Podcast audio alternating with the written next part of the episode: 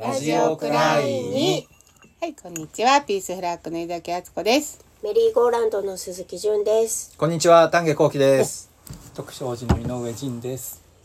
はい。はい。あ、ジン君のでもこれ、ほら、性格も。出てこなかった。出てこなかった。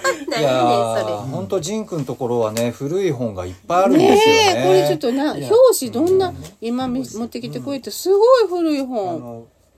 の大えっ、と限界っていう言葉の海って書くあうん。の日本で最初にできた、えー国語辞書なんですけれど。今も今もえっ、と出てるかな？あのー改千曲の学芸文庫にあのあ、入ってるんだ。へえ。日本で最初にできたっていうのは何年ぐらいのえっと話、ね明治えー、っと何年だ？めえっと明治24年。でへえ。明治1891年。あえー、とだから、1891年。えーに最初の辞書ができた。そうだから大日本帝国憲法が明治22年にできて、うん。でその2年後にできてる、あじゃあそのだ、えっと大日本帝国憲法あのまあうん。あのね明治の。明治のあの憲法の影響を受けてる。うん、可能性が高い、でだからあのへ編纂にすっごく時間がかかってて、でそれはその明治維新があって明治政府が、うん。あのーこう外交する時に、うん。その自分の国の言葉の辞書がないような国とは付き合えないみたいなうん。面白いをうん。されて、うん。でじゃあ、あのー自国でその自前でこう辞書を編纂うんしようっていうことになって、うん。それで大月文彦が。あのまあ、それまでにももちろんあの辞書的なものはあったけれど、うん。いわゆるこうあの、えーあいうえおで並んでる50音で並んでる辞書はなかった。それまではいろはにほへと。いろはにほへと。ああ、そうね。どんな言葉があるか興味津々。やなうん。でもさタイトルいいよね限界、うん。言葉の海で限界、うん素晴らしい、えーちょっとまともって弾いてよまとも。まとも、あ、ほんまやな。小さいから、ほんまにちっちゃいよ。なんでまたこんな字がちっちゃいんだぐらいちっ昔。の人は見えたんかな？なあ。えー演詞やったんかな？昔の新聞もでも字小さい。小さいし文庫もあ、小わかっ。さいしたな。紙が貴重やったから。うんあーそれもあるやろねみっちーでもり書いて元気なんてねもっと暗かったやろうそうやにね。本当よね。まとも言葉が全然違うやろな、今と。でもその憲法の,、うん。あの大日本帝国憲法の影響を受けてるかもしれないっていうのは、なんかものすごくあのいろんなところに出てそうやね。なるほどね。うん。この間さ、そういった憲法で思い出したあの、高橋幸子さんに聞いた、あの、日本国憲法の、あの女性が、話。ベアテさんあが、あの、うんあの、 all the people って私言ってて、それは間違ってて、 all national persons って言ったって。まあそれが全ての国民か。はであの all the people やとそのまま国民の all national persons すべての自然人っていうのが、えっと、すなわち、えっと、市民なんやて。でえ市民だと all citizen になるじゃないですか。なんかねうん。あ個人。個人。個人。うん all national persons natural あ natural natural また間違ってた間違ってた。今だいぶ大きな間違いですよ、それ。all natural persons。なしか合ってないよ。すいません自然、自然人。すな何すなわち個人なんやて私たち一人一人はみたいな意味それは素晴ら素しい言葉だ。晴らしい。だからそう国民はじゃなかったの。それは素晴らしい。うん。っていうことがそそれこそナ、 national person に間違えたんじゃないですか？うん、なんか知らんけど間違ってばっかりです。いません。ごめんごめんジンコまとも、う。ん。えー正しく正しく向かう。へえ正面。正面。うーん。うん、っていうふうに出てます。えー、興味津々やなこれ。昔の辞書で僕がこれを今持ち出したのは、うん。あの下克上っていう言葉はい。がこの限界にはあのデモクラシーのことっていうふうに説明されてるっていうのを、うん。あの加藤紀弘さん加藤天陽さん。うんうん。ああのはい。評価のはい本を読んでたら出てきて、うん。今調べたんやけど、うん。下克上が出てこなくてもしかしてそのうん。大限界ってこの限界を出した後にあさら大に宴会うん。あうん。の4巻本で、うん。あのさらにこう充実させた辞書を、ん。ここはその、はいはい。限界を出した後また変晩年まで編纂して。あデモクラシーが出てるんじゃない？もしかして。それで下克上って書いてたらびっくりするな。デモクラシーがありそうじゃない？でも。ねえ調べてみてますててください。はい。えー、ジン君のその古書本はどっかのお部屋に蔵？蔵にあるのか。寺の蔵。へえ、すごい書庫になってへえ。あの蔵に入れるとあの出せなくなってしまうから、うん。あの辞書類は割と身の回りにへ置くことにしてえま。す。へえ。あのおばさんの本はもうできたんやったっけ？まだあ、そうなんやね。そうなんや。それも楽しみやね。ちょっとちょっと何のこっちゃかわからないのあで説明してもらっていいですか？えあえっとあの私が調べようか。いいか。あじゃあ調べてくはいれます。。はい。えっとあのあのお大場の、えー日記っていうものを今編纂していて大場っていうのは、えー祖父の姉にあたるあのおば大場さんえっ、とまあおおばあちゃんだったんですけどあのその若かりし日の日記があの納骨堂って言って寺の六角堂にあるそのし死弥陀の下の収納からうん。あの出てきてそれが100年前の,、うあのん日記だったんですけど。それを今ずっと編纂していて書籍化しよう書籍化しようとしていなてまあそれは、あのちょうど100年百数年前にあの、スペイン風邪がこう、世界中をこう地球上を吹き荒れた時代に書かれた日記で、うん。もちろんそのスペイン風邪のことがこう生々しく書かれてるってうんそういうことでこう最初、うん。あの世にあのみんなに知ってもらおうとして、うん。あの小録で出したんですね。うんでそれを、あのまあそれだけだったらあのこうまあ一資料っていう感じなんですけれどあの日記全体はもう5年間にわたって書かれていてでそれは本当に面白くて。で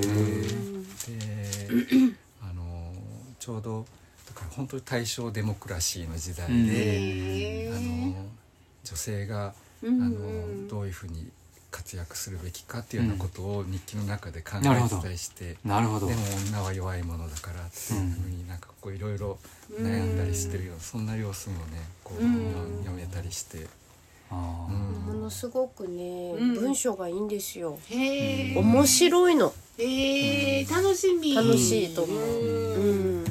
なんかさだからいつぐらいに生まれた人がさまあ戦争を経験しなかった直接のね戦争を経験しなかった人って幕末ぐらいにさ、うん。まあ、戊辰戦争とかはあったけれど、うん。で幕幕末ぐらいに生まれてて明治大正昭和123年ぐらいまでの人っていうのは、い意外と、うん。まあ関東大震災とかはあったけれど、あの、うん。なんかこう時代がこう変わっていくあのでデモクラシーとかも入ってきてみたいなもしかして割とあの良い時代やったのかもね、まあその貧富の差とか、あの身分制はあったとはいえ、うん僕が想像するにはなんかもっと本当にその悔しかった悔しさをうん。こう懐に携えてるような時代だったんじゃないかなっていう気がしててだからこそうん。そのものすごく喜びもあったと思うんですけどうん。本当に権利がね自分たちのものになっていった時にはうん。今完全にそれを忘れてる時代っていうか。昔うん。投票率、女性がね参政権いた時とか、うん。長蛇の列やったうん。結局ですね、うん。そのまあ、よく言われるのは女性参政権にしてもその、まあ、人権にしてもその結局は自分たちの手で勝ち取ってないじゃないかっていうことをよく言われるわけですよ。うん。その日本人はね、あの結局はそのあの外国から付与されるに等しい形というかちょっとそれは言い過ぎかもしれないけどまああの何にもなしで自分たちで手に入れられない。だから、うん。そこがねなんかちょっとこう悔しいような感じがしてて。うん。あのーなんていうかな例えば入入管の問題にせよ、あのーこの LGBT の問題にせよ何でもその外からの圧力にこうよって社会が変わっていくっていうことの方がなんか大きい気がしてるんですよね。うん。その今のそのジャニーズの性加害問題もそのうん。外で BBC が放送したっていうことが引き金きっかけになるんですよ。でだって日本の国内ではそれまでも何度も何度もいろんな人がもう、うん。あのー告発してて、うん。さらに裁判でも争ってその負けているにもかかわらずまあ報道されず、うん。うん。でその裁判終わった直後もずっとあの同じように加害を続けてきてたわけで。結局何にも罰を受けない状態だったわけですよね。でんあのもし BBC がそその番組をジャニーズのジャニーさんのその性加害の番組を作らなかったらおそらくずっと変わらないままだったんですよ。だからそれ自体が本当に残念なことで。なんかでも大問題になってきてるよね。今はそうですね。うん。あの、まあ、大問題にするべきだと。うん。あの今まではそういう声がかき消されてしまった。うん。けれども、まあ今はそのあのファンの人たちがそのうん。1万6,500票だったかな？その短時間にすごいその署名を集めてうん。ファンの人がそれを解明してほしいというふうに言った。で今までそれこそジャニーズってあのまああのネット上に、えー顔写真を出すとかそういうのもずっとしなかったですよね。うん。何？誰が？えっと例えば明星の表紙にはうん。あのタノキントリオとかそんなん出てたと、うん。ちょっと古いけどね、ごめん。懐かしいね。ごめんごめん。あのいっぱい出てたと思うけど、うん。明星とかってそういう時代やったと思うけど、うん。でも結局ネットでニュースになっても、うん。顔の写真って出てこなかったキムタクでにせよ何にせよみんなえ出てこなかっえー、まああのルールが変わったのはほんの最近の話なんですよ、えだからじゃあ何が出てたんイラストだったりかあの人物のシルエットだけやったりあのーそうでうん。そこはあのなんていうのかな？あのもう完全に自分たちルールっていうのが唯一通った事務所なんですよ。まああのそこを一つ取ってもうん。すすごく特殊なうん。その団体であったということがまあわかるわけですけど、うん。まあ、今回はそのあとねあの自分がその被害を受けたっていうそのあの人たちがうん。あの外国人記者クラブでその会見をしたりあのつまり日本のメディアに言ってももうこれは伝わらないし絶対オープンにならないからっていうこともあってそういう形で行ったりまああのいろんなことが重なって結局それまで本当にそのまあジャニーさんジャニーさんって言ってるけどジャニーさんの顔見たことある人もね少ないんですよ。あのみんなパッとわからない。ううんんであの今回はその今現在の代表である、そのジュリー藤島さんっていうその姪っ子さんにあたる方が、はいあの顔を出して、うん。えっと謝罪会見というようなうん。会見じゃないんだなあれは。えっと自分からその動画を発信した、配信した、でそのこと自体もものすごくまああの変わってきたなっていう一時代が変わったんだなっていうことを感じさせるものなんですけど時代の終わりなのかもよ。でもそのジャニーズ自体ということだけではなくてまああのそういう性性加害の問題に対してとか、えーまあ、芸能界自体がそういう体質があるんではないかというその疑いで見られている部分ってお大いにあると思うんですよね。うんそれ自体に対しても例えば映画界の性加害の問題とかうんあのたくさん問題ありましたけどそれに対しても例えば今あの例え例えばですねこうキスシーンとかそういうものがある時に今まではその脚本読んでそういうシーンをやるんだったらあの、えー合意したということで進んでたんだけれどもあの心に傷を負ってしまう人も出てくると。うん。それは本当に別にキスをしたいわけではなくて、うん。演技としてやっていることなんだけど、合意とはいえね演技でやっている、でも本当の自分はひょっとしたら心に傷を負うかもしれないっていうものだっていう認識が広まって、うん。今はそういうシーンを撮影するって言ったらこれは外国ではあったんですけどインティマシーコーディネーターって呼ばれている人たちが入って、心のケアをする係なんですよね。そういう役割の人がその撮影にあの同行したりするようなことに日本でもなりつつあるんです。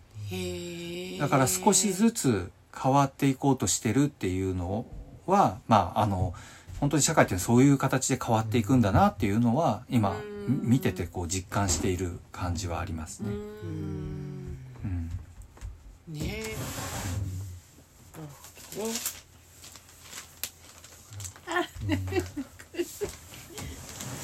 ちょっと新聞記事。はい、いいですか？はい、うん。とね5月13日の土曜日の毎日新聞にの一面に出た記事で、うんと不適切保育全国100あ914件。でこれは子ども家庭庁が調査して、うん。えー去年の4月から12月うん。の,、あの調査がまああのー結果が出てきたんだけれども、うんうーん全国の自治体と施設を対象にあの実態調査をして公表したと。うんでそれでは全国1741自治体を対象に、えーアンケート調査をして1530自治体が回答、うん。全国の2万2720の保育所を調査した。うん。うんで保育所内でえっと、えー子どもの人権を尊重しない関わり。うんがありましたか？とか、うん。そういうのを聞いていったら子どもの人権を尊重しない関わりがあった384件。なるほど。物事を強要するような関わりがあった。うん。脅迫的な言葉がけがあったうん。337件。うん。罰を与える乱暴な関わりがあった276う件。ん。とかね。まあいろいろ出てきたわけですよ。うん。それでまああのーで現行の制度では保育施設で虐待が発生しても、うん。職員による自治体への通報義務がない。うん。うん。だからもう、隠蔽自分たちでそう、うん。もう園長が「はいこれはもうおしまい」とか、あのーね。いうことができてしまっていた。うん。でまあそういう通報義務がないとかねそういうのが定義が曖昧だったから、うん。施設に対する調査でもう回答がやっぱりすごくばらつきがあったりして、まああの本当の実態調査できているかどうかもちょっとまああの怪しいは怪しいんですけれども、それがなぜかというとですよ、うん。えっ、と問題がありましたかっていう質問にあったって答えた自治体と全くありませんっていう答える。0件。はあ。と回答したのが全体の73%。ああー。だからまあこれは氷山の一角で、うん、うん。そうそうそうそう。73%だよ。うん。な隠されてしまっている。あそうそう。どうやねね。うん。だからこれ正直に答えたあのー都道府県でね、東京都が一番まあ173件と多いんだけど、2番目が岐阜なんですよ79件、で3番目が神奈川県、うん。で愛知県が次。だからこれ正直に答えてるかどうかの差だと思うんだけれどそうそう岐阜が何か特別問題があるかとか、そういうわけではなくみんながちゃんとそれに真摯に向き合ったかどうかってことですようね。でまあこういう記事が出て、でえっ、とこれが13でしょ？19日にまた、あのーそのまあか追い記事というか、遠いというわけではないんですけれども、うん。あの保育の現場の負の連鎖っていう結構大きな記事が出たんですよ。うん。うんでそれがね、えー、と保育所の、あのー先生たちうん。に今度はいろいろあの取材をしたんだけれども、うんえーそのなぜ子供に虐待をしてしまう？まあその事件だけであのニュースになったさ、うん。あのー子供を脅すとかさ、うん。閉じ込めるとかさ、まあ、ひどいお仕置きをしたりとかするああいう事件だけをこう聞けばその先生たちがすごく悪いってことになるでしょ、でようそんなんで先生やってたなみたいなことになってしまうんだけれど、そうそれだけではないもちろんそれだけではないはずであってでそのいろいろ先生にあの丁寧にあの取材をしていくとね先生は先生たちの抱えているまあもうどうしようもない問題があるわけですよ。うん。で例えば若い先生だったら、ううんまく園児を導けないうんと上司に怒られる、うん。と園児への言葉が強くなるうん。っていう負の連鎖。でその園によってはやっぱり園の上に立つ人の考え方で全部その、ね、教育方針とかうん。変わるわけでしょ、まあ、すごく閉鎖的な世界じゃないですか。うん。でそのね何百人もいる園もあるけれども、何十人というすごく小規模園であれば、もうやっぱりそのあの主任なのか園長なのか、その人たちのやり方っていうものがまあ全てになっていってしまうわけだよね。うん。で子供はさ訴えたりできないわけだから。そうやね。うん。だからやっぱりそのすごくやっぱ大人少ない大人の中で社会がまあうん。作られてしまっている。うん。でその若手の先生もも子供の前で怒られる。うんとその、この園ではねと子供がその先生の言うことを聞かなくなるんだって、あその下に見る。あるあるやな。上下関係見ちゃってこの人の言うことは聞かんでもいいやとかなってしまう、あうん。とどんどんまた言葉が強くなる、うん。だからすごくやっぱりあの虐待したくてしてる先生なんしていない、うん。してる人なんていないっていう、うん。あのインタビューの言葉があるんだけれども、本当にまさにそうだと思うんですよ。ででもその保護者もすごく園に要求することがものすごくたくさんあって例えばトイレトレーニングを丸投げされるとか、夜に寝えへんくなるからうちの子はお昼寝はいりませんとかね。よくよく言わ すごくその個々の要,、うん。要求をうん。先生に言う、なだからもう本当にお客さんなわけですよ、保護者も。うん。だからなんかすごくなんかこの良くないうん。環境の中で、うん。まあ本当に最初に子どもたちが触れる社会ね、うん。保育所とか、うん。そういうものがまあな。動いていっている。うんだからそこでなんかやっぱりその各地でそういういろんなニュースが出てくるけれども、うん。結局その国が整備できるのってその制度だったりするけれども、やっぱそれだけではないんですよね。だから本当にいろんなところの意識を変えていかないとそれはまあ親もそうだし働く人もそうだろうしなんか全くうん。それはだからいろんな職場で現れるている問題っていうか、あの適応力とかコミュニケーションまあコミュニケーション力っていうか、普通にあのこうぶつかったりあ揉めたりしながら信頼関係作っていくみたいのがちょっと希薄になってるのかもね。うん、なんか、うん、なんていうのかな。やっぱあのあの仕組みによって逆にね忙殺されてる気がする。やっぱり先生たちってよくあるんだけど、えっと、すごく疲れて見えるのよね。あうーん。だからそれ子供のケアするどころじゃないでしょって。自分のケアまずしてよっていうぐらいその先生が疲れている場合があってうん。でそういうのはなんていうのかな。そのおそらくなんか別な負荷がかかってる。子供をあのに向き合うということ以外の負荷がすごくかかってるんではないかっていうのはちょっと感じますね。うんだから先生が幸せじゃないのに子供が幸せになるわけないじゃんっていうやっぱそのその原則をねやっぱりに立ち返った上でやらなきゃいけないなっていう気はするけどね。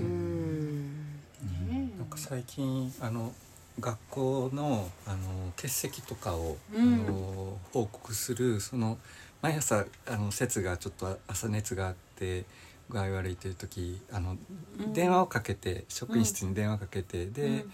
あのこうこうこういう理由であの今日は休みますっていうことを伝えてでそれを担任に伝えてもらうけど、あのこう、えアプリをーアプリ入れてを入ねれて。前ちょっと話したよね、うん。でそのでアプリを入れてでそれであの？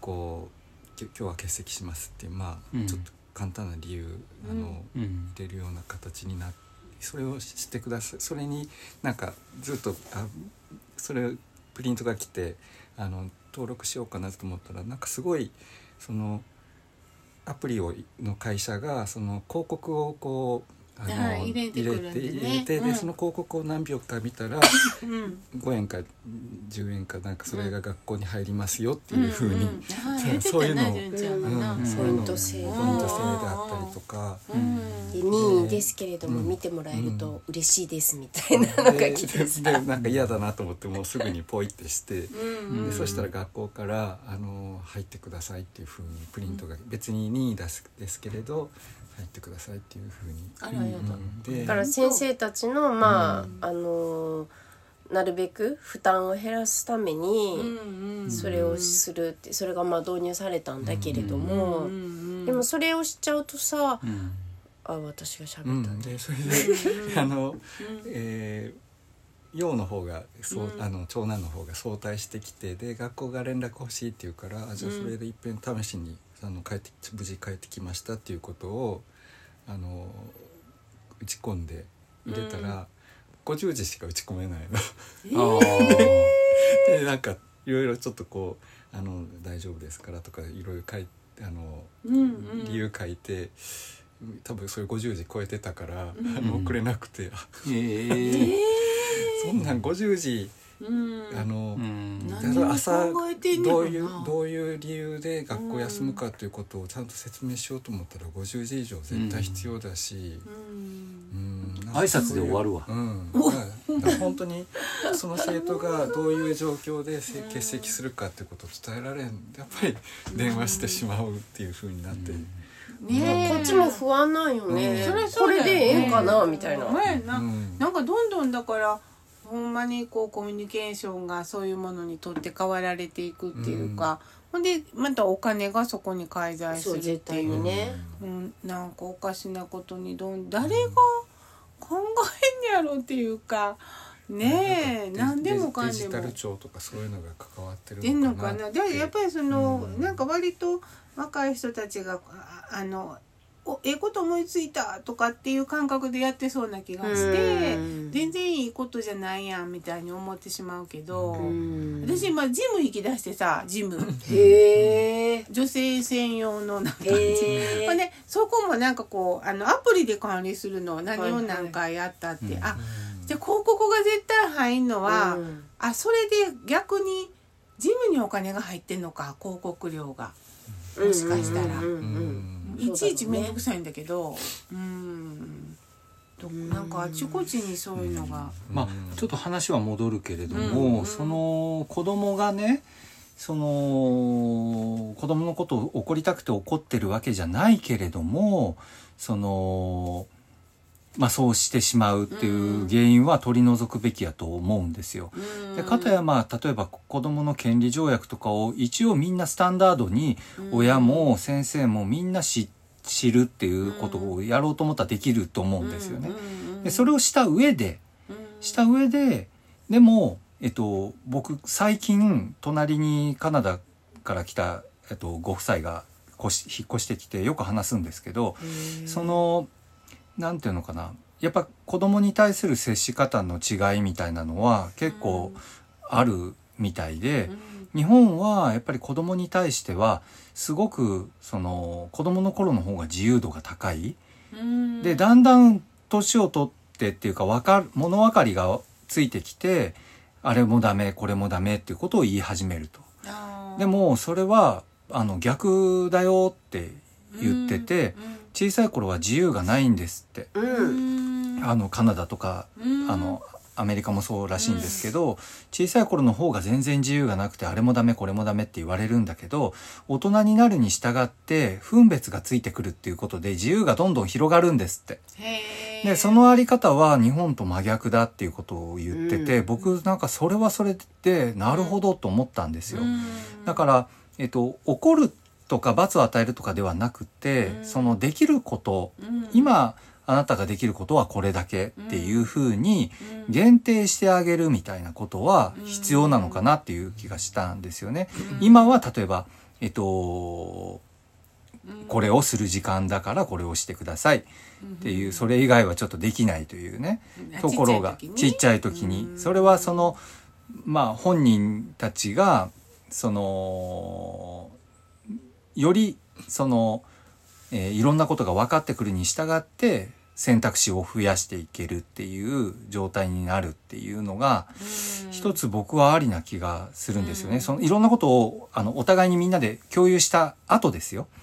その権利のこととかもみんな共有した後に、あのそういう状態にしたら面白いんじゃないかなと。でも私だからさ自分の娘はさ、すっごいおとなしかったの幼幼少期っていうか、でなんかあのまあ言うことをよく聞聞いたわけ、うん。こうこうやあやっつったらね。別に。ほんでところがあの男の子がいる友達とさ一緒にあのご飯に行った時にさもうとんでもない動きをするわけ。その その子が。もうあの何どっかでファミレスかどっか行ったんやけどパッて見たら逆立ちしてたり。男の子が。うんうん、うんだからそのあのだからその子供にもよるよね、うん。あの全然言うこと聞かへんっていうぐらいうん。タフな子もいるやん、いるいる。だからそれはあのいろんな多様性がそれこそあっていいとは思うけどね。あるんだけど、そこに、うん。まあそれすごく難しいところだと思うんですよ。うん。そのそこにじゃあダメだって言って罰を与えるとか、うん。そういう形は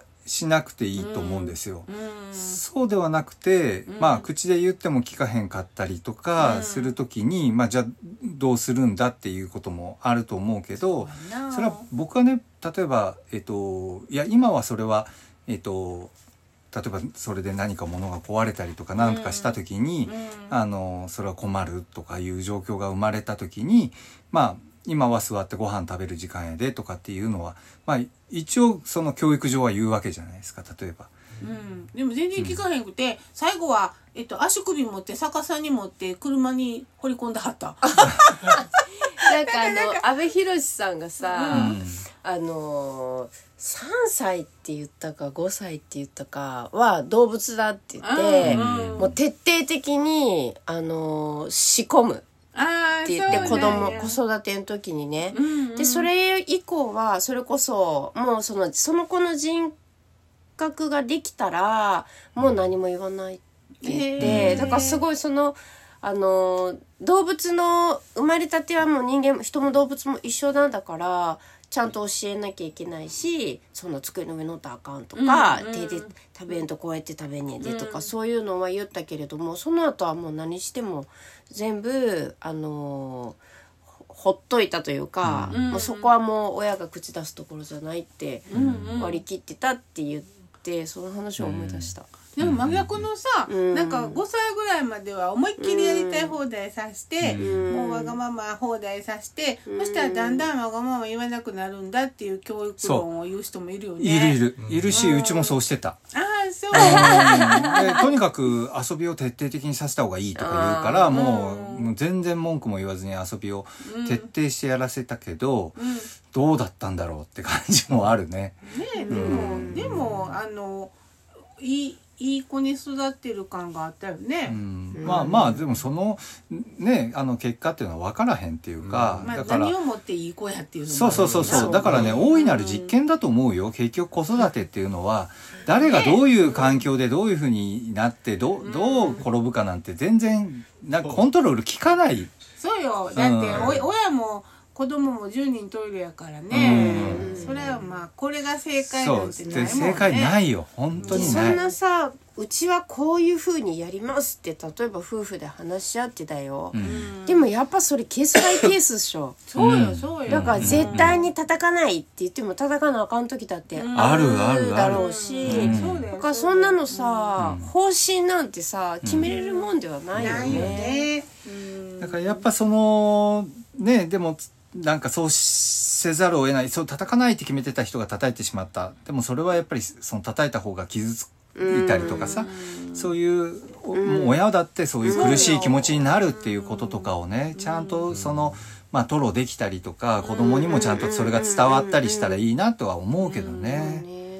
うちなんて理不尽な父親やったからすぐさもうあのなんかもう感触持ちでバーンって叩かれよく叩かれたしさなんかあのそんなんかそこのものなんか洗濯干したり買い物行ったり料理したりはよくしてた父親がね、う買い物スーパー行って友稼ぎやから当たり前やとか言ってさ、そういうとこは開けてんだけど、感触持ちでだからなんか物干し竿に洗濯干してたのに私がなんかなんか腹立ったやろな、ん。物干し竿でバーンとか叩かれたこととかもあって。なんかだからすごいひひひどい。だけどそのおだいぶしてからだいぶしてからってだからい私がもう50ぐらいになってから電話かけてきて「あのごめん」って言って、えー、覚えてんの？あのいいやそのちっちゃい時にいっぱいあれしてごめんなって言われたらもう余計腹立って。えー、なんで？なんでよ。だからあのだからそういうもんだよ。子供は子供で複雑やしさ、ああそっか。そんなもん今更。何言ってんねん。だけどだけどまあももちろん口ではいやその,、ん。あのああの愛情も感じてたから大丈夫だよって言,、ううん。言うけど言う子供は傷つくっていうかな。なんかだからその親子ってさ、うん。親子って2回って2回よね。そりゃそうだ。まあ人間みんなそうよな。そりゃそうだそりゃそうなんかそういうとこから生まれるんじゃない文学とかってさ。うんなんか、ねうん。あのロジンの,、うん。あの好きな話で、あのロジンが子供の時に弟が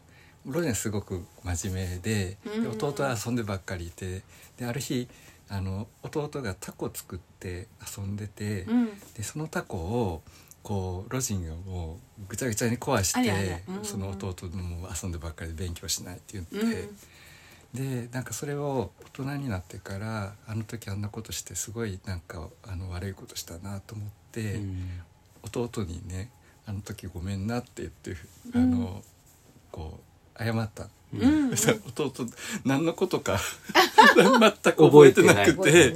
あるある。あるあるある。ねあのロジーはもう気持ちのやっていき場が なくなってしまったっていう話なんやけれど、へー。すごいなんかいい話やなと思って。うんだからだから肉親っていうのはそういうあの肉親っていうのはあの近親憎悪じゃないけどさ、やっぱりこう恥ずかしかったりさ、うん。情けなかったりさなんかこう物悲しかったりするうん。ところがなんかこうあの理想の家族像みたいなへへ変なさ、うんうんうん。仲いいんですようちみたいな。そういうイメージがさいやいやだいぶ物悲しいもんやでと。うんだいぶ情けないもんやでっていうところが、なんかあのあっていいと思うねんけどね。ううん。ん、思うようにいかんよね。うん行かない行かない、そうそう。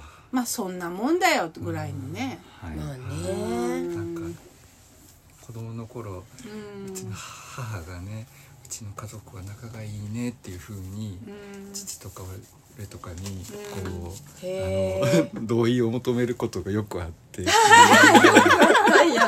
で父はなんか「うん仲いいね」って言って。うんうん。でもでもなんかそれで「えー、そうか?」っていう風な顔したら、うん。絶対母はなんか怒り狂うから「うん」って言って。そ うなんかそれぞれにち、うん親との関係ってね、うん。やっぱり複雑だよね。ね。うん。というようなところで。はい。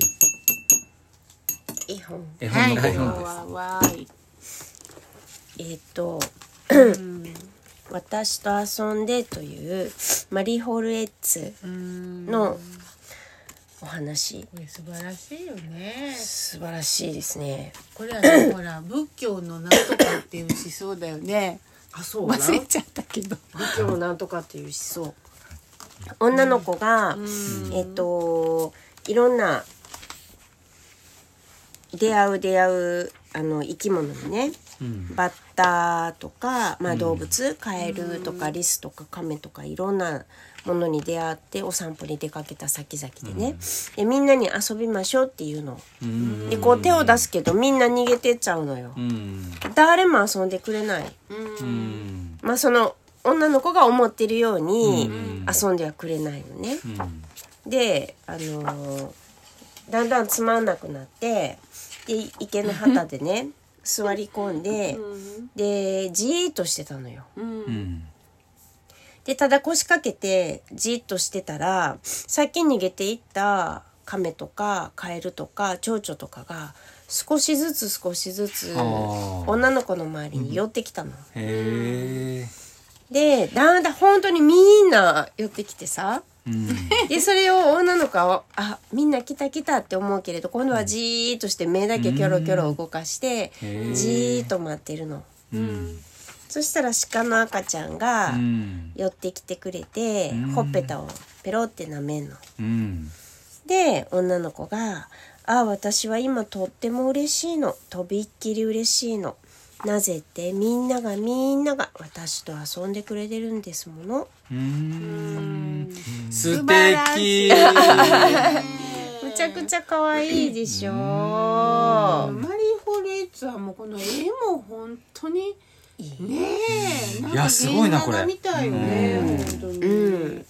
だからなんかさ本当にこれ読むといろんなことをなるほど。思うんだけれどうん。その遊ぶってこう大人が考える遊ぶ、うん。例えばその保育うん。ちょっと今はわからないけれど、うん。あの保育士とか、うん。あの幼稚園の先生になるうん。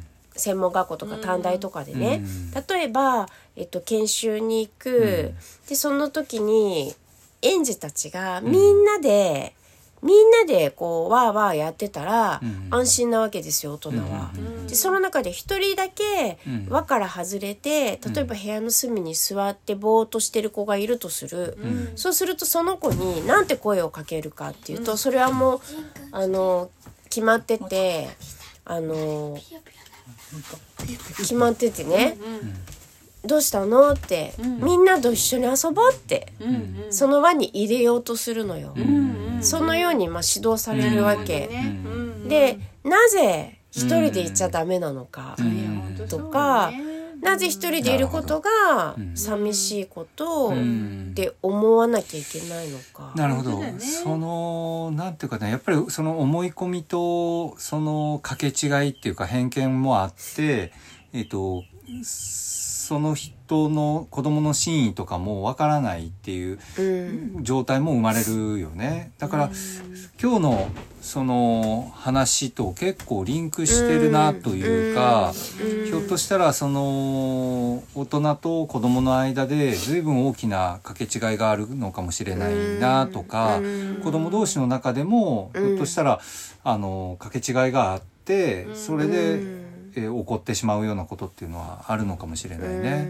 うん。ねなんかこういいタイミングでいやいいタイミング。本当に今日の話とまだけどね。バッチリやこね。のだからマリー・ホーレッツって人は、あのあの私も好きで結構絵本さ集めたけど、絵がさ、絵もほんままあお話もあのどういう人なんやろうね。なんか検索して、してもあんま出てこなかったんだけどね、なんかあの絵本の原画展とかあったら、いあここにこうそうそうこれなこういうのが出てくるんやけど、もう19世紀生まれなんだ。そうそうね、非常に素晴らしいです仏教。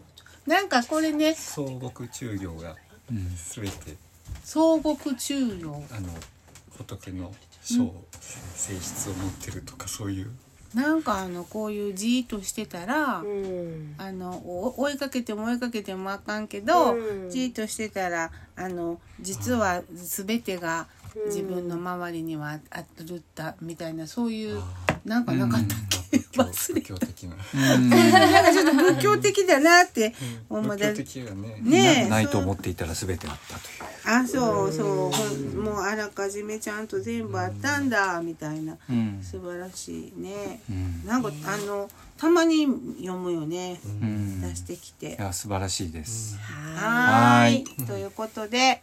ではででははではまた来週。また来週ラジオくらいに。